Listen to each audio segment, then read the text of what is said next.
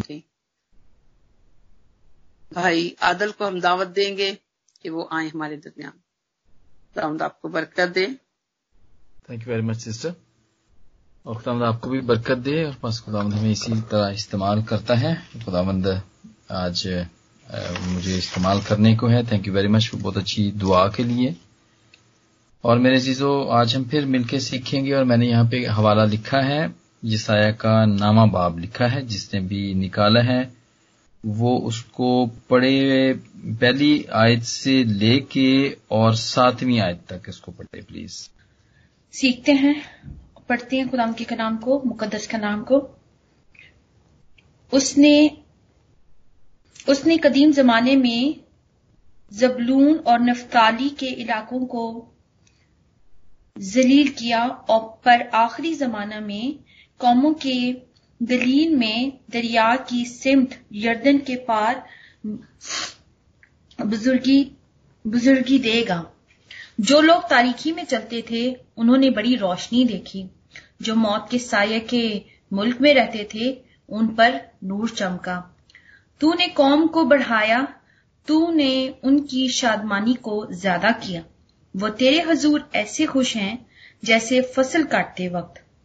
और गनीमत की तकसीम के वक्त लोग खुश होते हैं, क्योंकि तूने उनके बोझ के जुए और उनके कंधे के लठ और उन पर जुल्म करने वाले के असा को ऐसा तोड़ा है जैसा मुदियान के दिन में किया था। क्योंकि जंग में मुसल्ला मर्दों के तमाम सलाह और खून आलूदा कपड़े जलाने के लिए आग का ईंधन ईंधन होंगे। इसलिए हमारे लिए एक लड़का तवलद हुआ और हमको एक बेटा बख्शा गया और सल्तनत उसके कंधे पर होगी और उसका नाम अजीब मुशीर खुदाए कादिर अब्दियत का बाप सलामती का शहजादा होगा।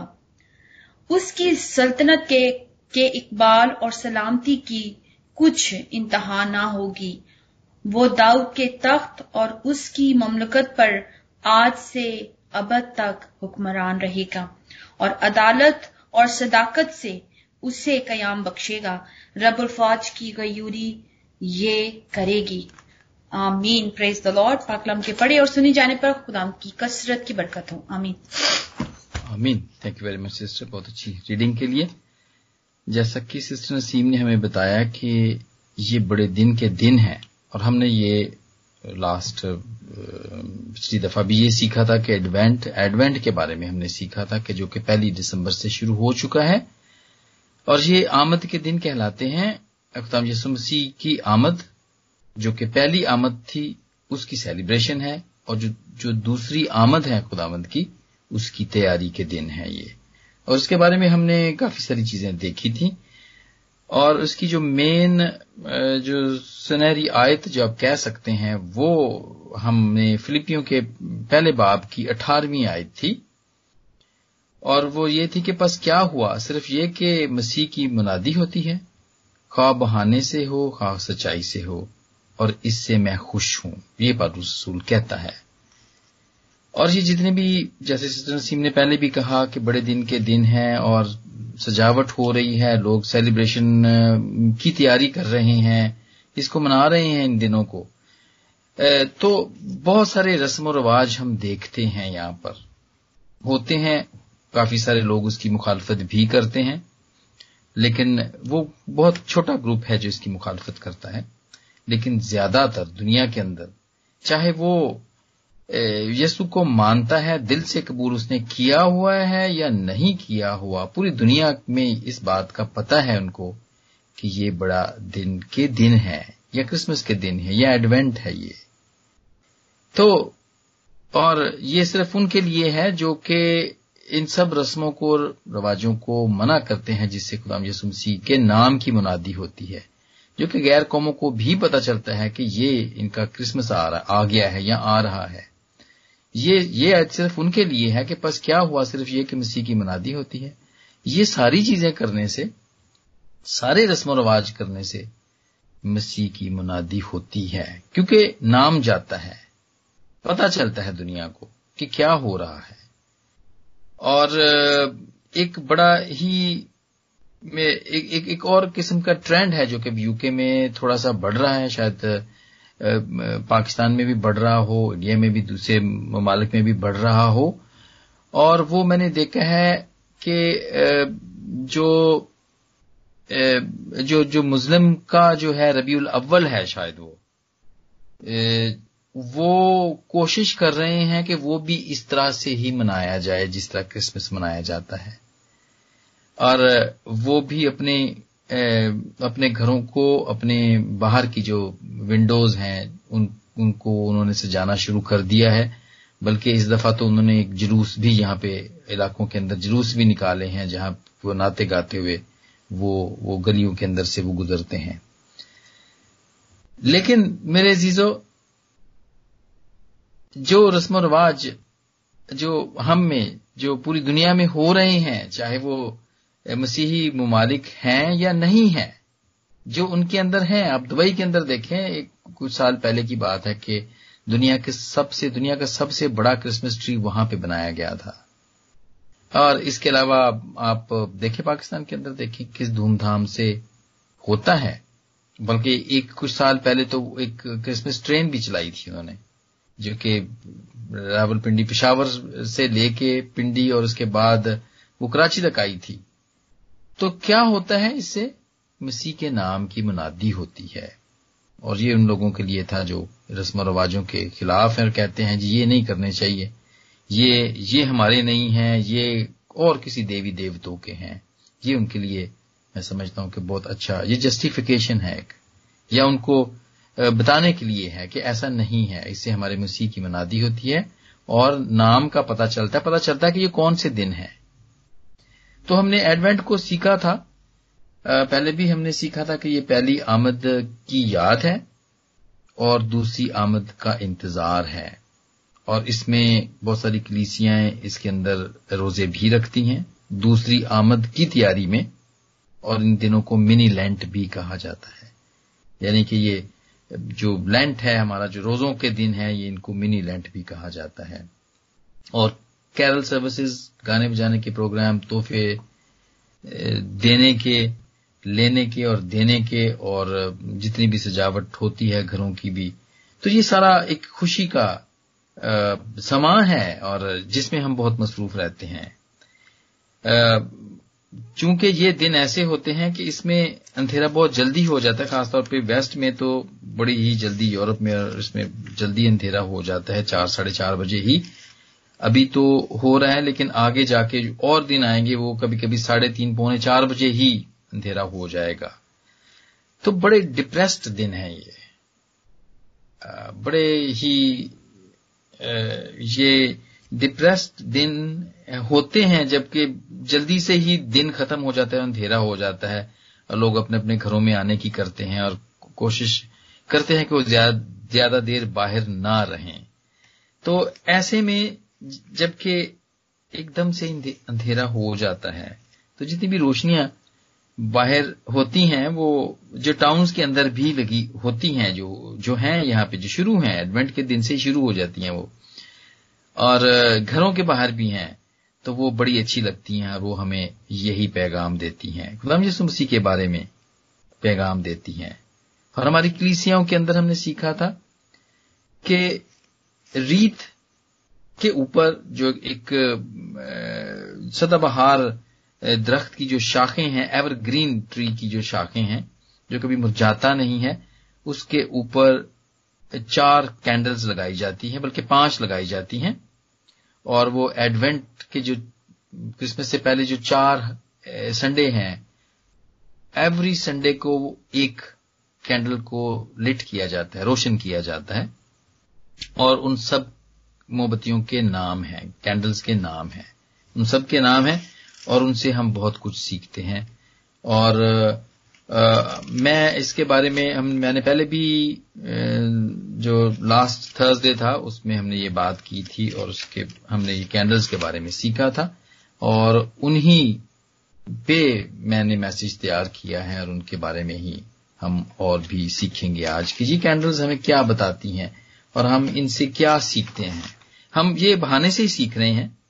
बहाना तो यही है मतलब ये ये कैंडल्स हैं, ये ये एक एक रस्म है जो कि शुरू की है कलीसियाओं ने। बहुत सारी कलीसियाँ करती हैं, रोमन कैथलिक्स करते हैं एंग्लिकन करते हैं लूथरन्स करते हैं एवेंजलिकल और बहुत से चर्च हैं ऑर्थोडॉक्स वो करते हैं। तो पाँच जो कैंडल्स लगाई जाती हैं, वो चार हफ़्ते पहले क्रिसमस से पहले की हैं और जो पांचवी कैंडल है, जो कि बिल्कुल चार कैंडल्स के दरमियान में लगती है, वो क्रिसमस वाले दिन उसको रोशन किया जाता है।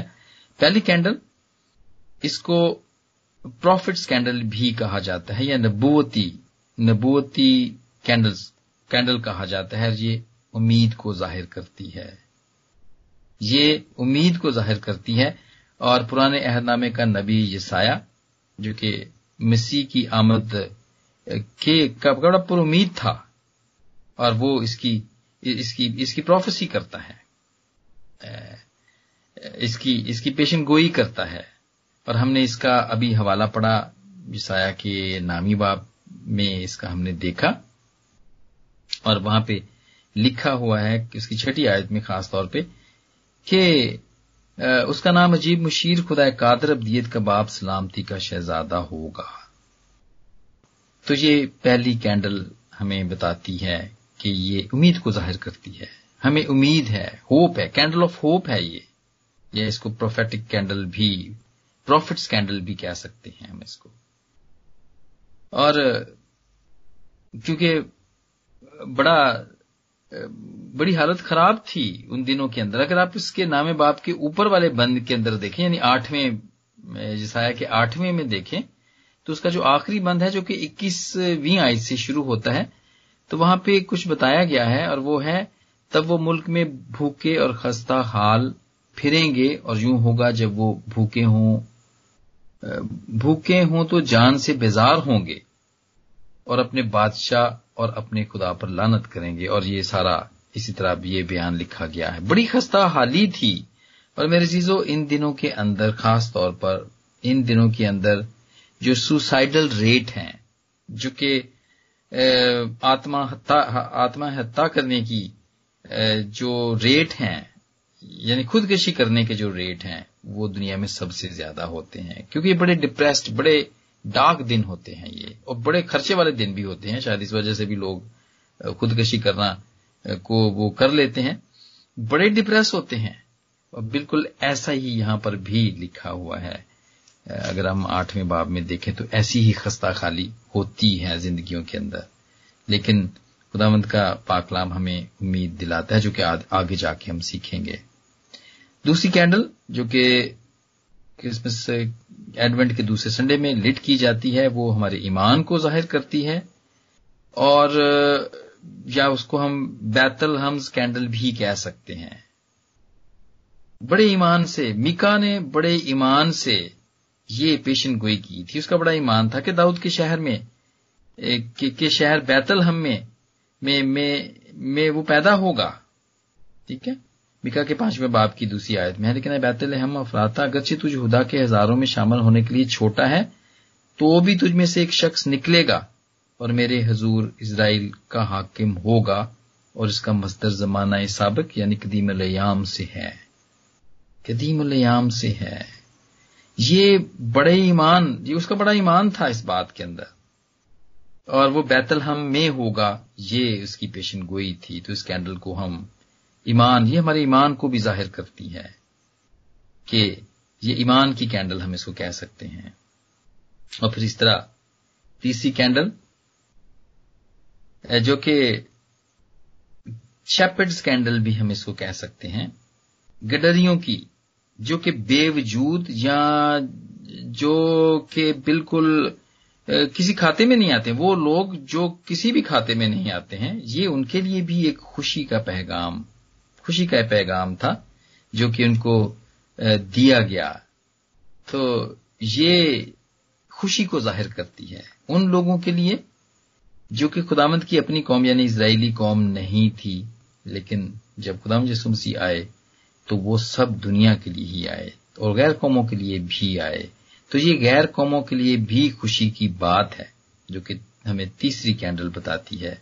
और ये लुका के दूसरे बाप की हम ग्यारहवीं आयत में देखते हैं कि जो डरिए थे, वो रात को अपने गले की निगबानी कर रहे थे और उनको ये खुशखबरी दी गई कि आज दाऊद के शहर में तुम्हारे लिए एक मनजी पैदा होगा, यानी मसीह खुदावंत।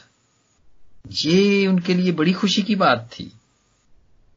कि वो वो वो ऐसे थे जो कि माशरे के अंदर उनकी कोई इंपॉर्टेंस नहीं थी। और वो शहर के बाहर अपनी भेड़ों बकरियों में रहा करते थे। निकाले हुए थे भी कह सकते हैं आप उनको। और आ, कोई खास कोई कोई बड़ी कोई बड़ी पोस्ट के ऊपर नहीं थे वो। ऐसे लोग भी थे मेहनत मजदूरी करने वाले लोग थे ये सब। और इनको ये खुशखबरी दी गई कि आज दाऊद के शहर में तुम्हारे लिए एक मनजी पैदा हुआ है यानी कि मसीह खुदावंत। तो ये तीसरी कैंडल है इसको शेपर्ड्स कैंडल भी कह सकते हैं ये ये कहलाती है और ये खुशी को ज़ाहिर करती है। और उसके बाद हम देखते हैं चौथी कैंडल को जो कि एंजल्स कैंडल भी हम कहते हैं, जो कि, जो जब फरिश्ते पैगाम लेकर आए थे और वो अमन अमन को ज़ाहिर करती है। फरिश्तों ने ने कहा था लुका के दूसरे बाब में ही ये कहा था कि आलम बाला पर खुदा की तमजीद हो और ज़मीन पर उन आदमियों में जिनसे वो राज़ी है। सुला तो ये एंजल्स कैंडल फरिश्तों की, आप कह सकते हैं मोमबत्ती या अमन, ये अमन को ज़ाहिर करती है कि अमन का पैगाम दिया गया था। और इस तरह हम, आप देखते हैं, ये इस तरह मीका ने भी ये कहा, जिसाया ने भी ये कहा कि वह सलामती का शहजादा होगा। हम जिसाया के नाम बाप में देखते हैं ये बात, कि वो सलामती का शहजादा होगा। तो ये चौथी कैंडल थी जिससे हम ये सीखते हैं कि खुदाम यसु अमन लेकर इस दुनिया के अंदर आए और उनके नाम के अंदर अमन है। पांचवी। पांचवी कैंडल जो हम बड़े दिन के मौके पर लगाते हैं, जो कि बिल्कुल दरमियान में लगती है। वो रोशनी और पाकिजगी को ज़ाहिर करती है। या इसको क्राइस्ट कैंडल भी कह सकते हैं। और ये दरमियान में लगती है। और ये उसी दिन इसको लिट किया जाता है। ये किसी दिन किसी दिन भी ये हो रोशन किया जाए जो ये सारा करने का ये रीजन है कि हम बहाने से सीखें। बहाने बहाने से हम सीखें खुदामंद के बारे में। कि क्या उसका क्या काम था? वो क्यों क्यों आया था वो? और उसने क्या किया? ये बहाने बहाने से हम सीखते हैं। आज हम पहली कैंडल के बारे में हमने थोड़ा सा पहले भी सीखा और अब भी सीखेंगे कि वो दल, ये वो वो एक उम्मीद की एक हमें उम्मीद देती है। उम्मीद की रोशनी हमें देती है। जैसे कि मैंने पहले कहा कि ये दिन बड़े डिप्रेस करने वाले एक तो साल का आखिर होता है ये। और कभी कभी हम ये भी सोचते हैं, और, कि यार सारा साल हमने किया क्या है? क्या किया है हमने सारा साल? हमने अपने आप को हम असेस करते हैं, हम देखते हैं कि हमने सारा साल क्या किया है। और देखे साल खत्म भी हुआ हम किया भी कुछ नहीं है, हमसे कुछ भी नहीं हुआ है, और साल भी खत्म हो गया देखे तो ये एक डिप्रेशन या डिप्रेस होने की एक मिसाल है जो मैं दे सकता हूँ। हमें खुदावंत यसु हमें उम्मीद दिलाता है। वो इसीलिए दुनिया के अंदर आए कि हमें, हम, हमें उम्मीद हो। हाँ जी? और बिल्कुल जिसाया के नामे बाब के जो दूसरी आयत में जो बात लिखी है, वो यही है कि जो लोग तारीकी में चलते थे, उन्होंने बड़ी रोशनी देखी और जो मौत के साय के मुल्क में रहते थे, उन पर नूर चमका। बड़ी नबूती तरीके से वो इस बात को, इस बात की पेशन गोई करते हैं। उम्मीद उम्मीद दिलाता है ये। और ये उम्मीद की रोशनी ही है, जो हम में होती है, जो आज भी है हम में। और हम बड़ी उम्मीद से यीशु के पास आ जाते हैं। जिसाया के आठवें बाब में की जो हालत बताई गई है जिसाया के आठवें बाब की इक्कीसवीं आयत में, जो कि इस बाब से ऊपर है, ऊपर की आयात है, खस्ता हाली का जो बयान मैंने जो पहले किया है, वो होती है, हमारी जान बेजार होती है। हमारी जान बहुत सारे, बहुत सारी चीज़ों से बेजार होती है। लेकिन जब हम खुदाम यसु मसीह के पास आते हैं तो वो हमें उम्मीद की रोशनी मिलती है। हमारी उम्मीद होती है कि हम उसके पास जाएँगे तो ये सारी चीज़ें ठीक हो जाएँगी। और इन अंधेरों के अंदर जो पिसे हुए लोग, जो पिसे हुए लोग हैं, ये उनको उम्मीद दिलाती है, उम्मीद की बात करती है। और जिसाया पैगाम देता है कि ये सब कुछ ऐसा ही नहीं रहेगा अगर आप खुदामंद के पास आओ, अगर आप यीशु के पास आओ उस नजात दहिंदे के पास आओ तो इसके वसीले से हम बच सकते हैं। सलामती का शहजादा है वो। वो हमें उम्मीद देता है। और जब हम उसके पास आते हैं तो वो हमारी उम्मीद को रोशनी में वो बदल देता है। हमारी जिंदगियों के अंदर बहुत सी दुश्वारियाँ हैं, मुश्किलात हैं। ऐसी चीज़ें हैं जो हमें लगता है कि वो नामुमकिन है, वो हो ही नहीं सकती हैं। लेकिन हमें एक उम्मीद होती है। और हम खुद भी दुआ करते हैं, और अपने उन सारे बहनों भाइयों में जिनके साथ हमारी रफाकत होती है, हम उनसे भी दरखास्त करते हैं कि वो हमारे लिए दुआ करें। इसलिए कि हमें उम्मीद है। हमें, हमारी उम्मीद, हमें उम्मीद होती है कि दुआ करने से, खुदाम यसु मसीह से गुजारिश करने से ये हमारा काम हो सकता है। मुश्किल से निकल सकते हैं, हम दुश्वारियों से निकल सकते हैं, और हमारे सारे नामुमकिन काम जो हमें नज़र आते हैं, हम उनसे निकल सकते हैं। कैसी खुशी? और जब ये हो जाता है तो फिर कैसी खुशी है? जिसाया के नामे बाब की तीसरी आयत में है, खुशी और शादमानी जैसे फ़सल काटते वक्त खुश होते हैं लोग, और खुदा के लोग भी फिर शुक्रगुजारी करते हैं। खुदामंद के लोग भी इसकी शुक्रगुजारी करते हैं और दाऊद ने भी की। जबूर सताइस के अंदर है कि खुदामंद मेरी रोशनी और मेरी निजात है। मुझे किसकी दहशत? यानी मैं क्यों डरूं? तो खुदावंत के लोग उसकी सिताइश करते हैं फिर। जब उनकी उम्मीद बर आती है, जब वो पूरी हो जाती है तो फिर खुदावंत के लोग उसकी तारीफ़ करते हैं और अपने होठों की वो खोलते हैं, वो अपनी आवाजों को, मुँह को खोलते हैं। और वो तारीफ़ करते हैं। बिल्कुल वैसा ही, जैसे कि बनी इसराइल ने खरूज के पंद्रहवें बाब में किया, जब वो उस बड़े समुद्र से निकले जिसको खुदावंत ने दो हिस्से किया और वो बीच से निकल के आए और फिर उनकी सारी फौजें उसके अंदर तबाह हो गईं और उन्होंने देखा, अपनी आँखों से देखा और फिर उन्होंने तारीफ़ की। उन्होंने तारीफ़ की। ईसाया के नामे बाब में हम देखते हैं, आगे देखते हैं चल के कि बोझ से, हम बड़ी उम्मीद से उसके पास आते हैं कि वो हमें बोझ से छुड़ाता है। बोझ बोझ है, बड़ा ही हमें अपने नौकरियों का हम, हमारे सरों के ऊपर, हमारे कंधों के ऊपर बोझ है। नौकरी है तो पे कम है, तनख्वाह कम है, पूरी नहीं पड़ती है। और हमारे बहन भाई हैं किसी को नौकरी, किसी के पास नौकरी नहीं है। बच्चे हैं, उनके बारे में सोचते हैं, परेशान हैं यार ये क्या करेंगे? ये कौन सी नौकरी करेंगे? परेशानी है हमारी। ये सारी परेशानियाँ हैं। और इसके अलावा भी और बहुत सारे दुख हैं, जो कि लेकिन एक ही नाम है जिसमें उम्मीद पाई जाती है। और जब हम उसके पास जाते हैं तो वो उन सारे उन उन उन सारे बोझ से हमें आज़ाद करता है जिसका ज़िक्र जसाया ने इनाम बाप की चौथी आयत में है, क्योंकि तूने उनके उनके जुए और उनके कांधे के लठ और उन पर जुल्म करने वाले के असा को ऐसे तोड़ा जैसे मध्यान के दिन में किया था। जुल्म है। मुसीबतों का हम पे ऊपर भार है। और वो जुल्म से हमें छुड़ाता है। शैतान हम पे जुल्म करता है वो।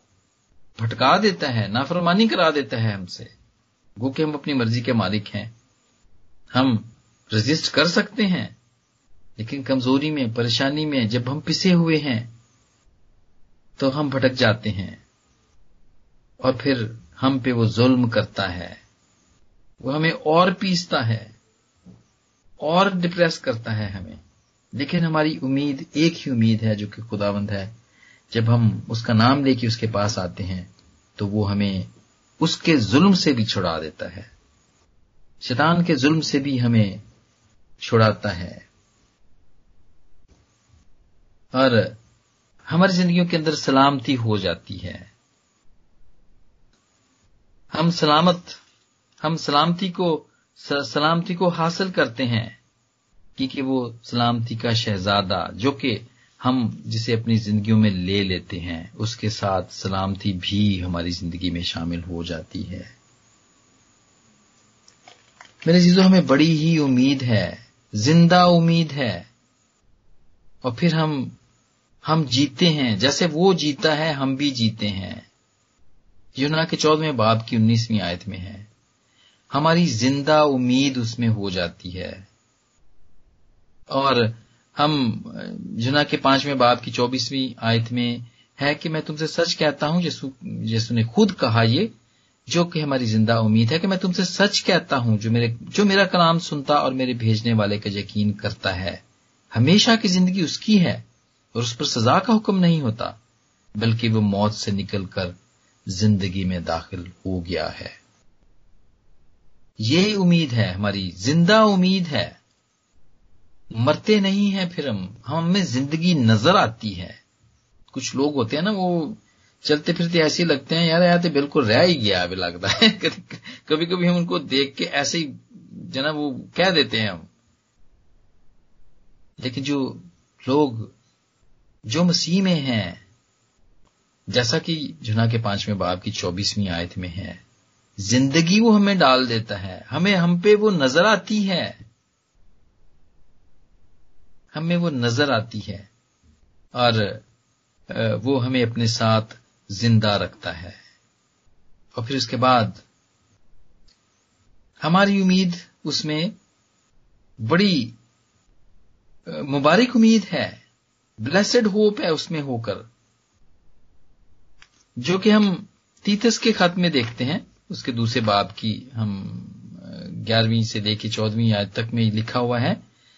ये उम्मीद है उसमें, क्योंकि खुदा का वो फजल ज़ाहिर हुआ है जो सब आदमियों के लिए निजात का बायस है, और वो हमें तरबियत देने के लिए है, ताकि बेदीनी और दुनियावी ख्वाहिशों का इनकार करके उस मौजूदा जहाँ में परहेजगारी और रास्तबाजी और दीनदारी के साथ ज़िंदगी गुजारें, और उस मुबारक उम्मीद, यानी अपने बुज़ुर्ग खुदा और मसीह के जलाल के ज़ाहिर होने के मुंतजर रहें जिसने अपने आप को तुम्हारे वास्ते दे दिया, ताकि फिदिया होकर हमें हर तरह की बेदीनी से छुड़ा ले और पाक करके अपनी खास मलकियत के लिए एक ऐसी उम्मत बनाए जो नेक कामों में सरगर्म हो।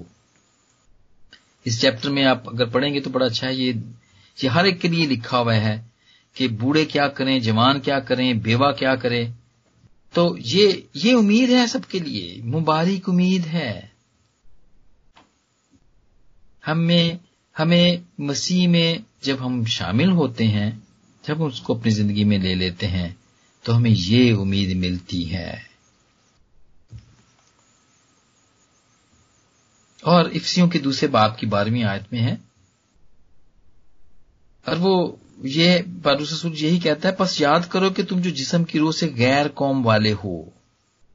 यानी कि जो पहले इसके आ, आगे भी है लंबी आयत है लेकिन वो कहता है कि अगले जमाने में मसीह से जुदा और इसराइल की सल्तनत से खारिज और बातों के ऐदों से ना वाकिफ और ना उम्मीद ये ना उम्मीदी यहाँ पे दिखाई जाती है दिखाई गई है। और दुनिया में खुदा से जुदा थे। और तेरहवीं आयत में है अगर तुम जो पहले दूर थे, अब मसीह यसू में, मसीह के खून के सबब से नज़दीक हो गए हो। बड़ी नाउमीदी थी। बड़ी नाउमीदी थी। जब हम खुदामंद ने इस सरजमीन के ऊपर इसराइल को अपनी कौम कहा, अपना कबीला कहा, लेकिन इसके बाद जब यसू ने हमारा फिदिया दिया, सब दुनिया के लिए उसने फिदिया दिया तो हम जो उसको कबूल करते हैं हम भी उसके कबीले के, हम भी उसके उसके लोग बन जाते हैं। हम उस बादशाह को जब मानना शुरू कर देते हैं तो हम भी उसकी रियाया बन जाते हैं और हम रूहानी इसराइल कहलाते हैं। एक तो इसराइल का मुल्क है जहाँ पे यहूदी रहते हैं, लेकिन जब यहाँ पे बाइबल के अंदर जब इसराइल का ज़िक्र किया जाता है, जब वो हमारे लिए कहा जाता है तो ये वो इसराइल हैं जो कि रूहानी तौर पर खुदावंत में शामिल हैं। खुदावंत के मानने के वसीले से उसको कबूल करने के वसीले से हम उसमें शामिल होते हैं और हम रूहानी इसराइल कहलाते हैं। हम तो खारिज थे। जब यहाँ पे इफ्सियों के दूसरे बाब की बारहवीं आयत में जैसा कि कहा गया है और इसराइल की सल्तनत से खारिज और और, वा, और वादों के अहदों से ना वाकिफ थे और ना उम्मीद थे और दुनिया में खुदा से जुदा थे। लेकिन हम उसी के खून के वसीले से जब हम उसके खून के जो उसने बहाया, उसको हम मानते हैं और इकरार करते हैं एक्नॉलेज करते हैं उसे तो फिर उसके सबब से हम उसके नज़दीक हो जाते हैं। हमारी हमारी ना उम्मीदी उम्मीद में बदल जाती है। मेरे अजीजों, ये सारी, ये बहाने हैं सारे। ये जितने भी जितने भी हम हम देखते हैं यहाँ पर रस्म और रवाज हैं। ये देखते हैं और ये करते हैं। ये सारे बहाने हैं खुदाम यसु मसीह की उन सब बातों को याद करने के, जो उसने हमारी खातर इस दुनिया में आके किए। इसी तरह ये सारी जितनी भी कैंडल्स हम आज मिलके सीखा है, पहली कैंडल के बारे में हमने सीखा है और तब हमने ज़िंदगी दी तो हम नेक्स्ट वीक ज़रूर दूसरी कैंडल के बारे में सीखेंगे, जो कि ईमान को ज़ाहिर करती है।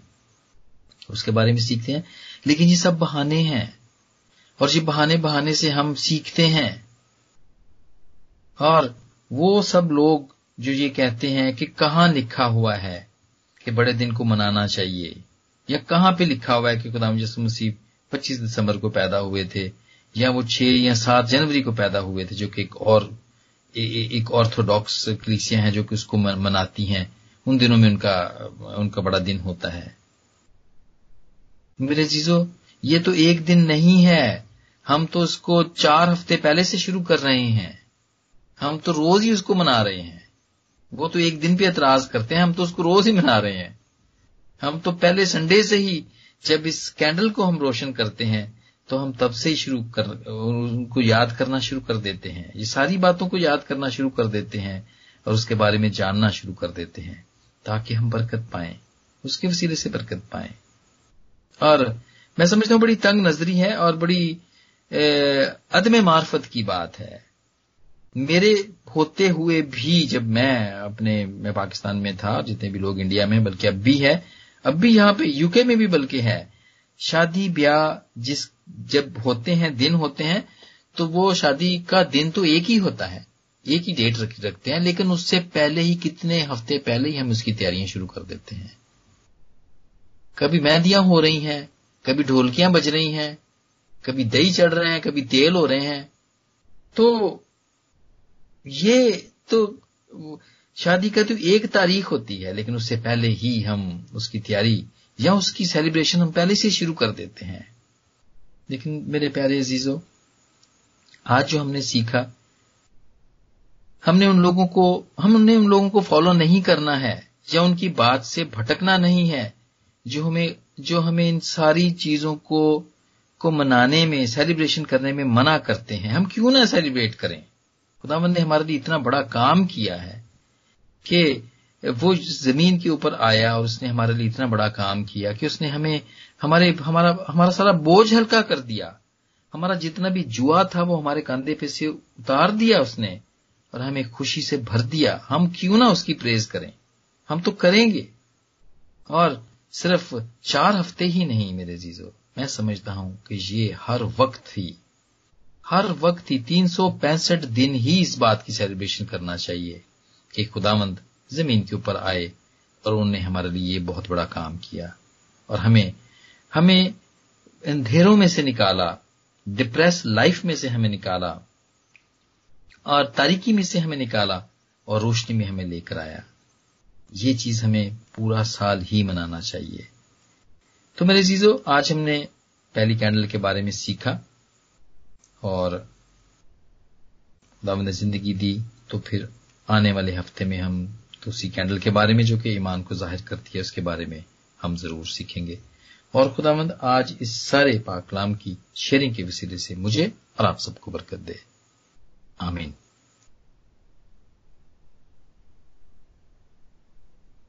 आमीन आमीन। खुदावंद का शुक्र हो, खुदावंद की तारीफ़ हो।